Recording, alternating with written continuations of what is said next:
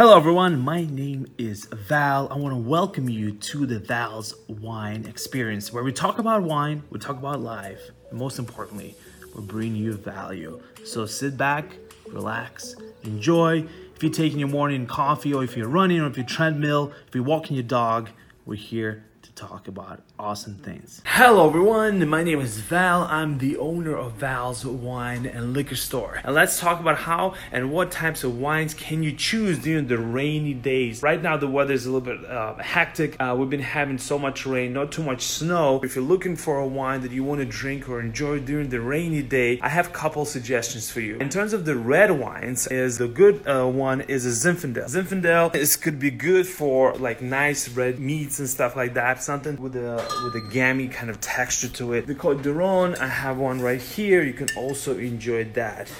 Yeah, the Côtes du Rhône is a really nice blend type of wines uh, and it's really nice for this type of rainy weather. In terms of the white wine i'm not really sure if you can drink any white wine on the rainy day but what i would recommend is a really nice rosé. Rosé is a really nice for rainy day thank you so much opinion. for tuning in. I really appreciate you. Thank you for listening to val's wine experience. If you like this podcast please subscribe like and share.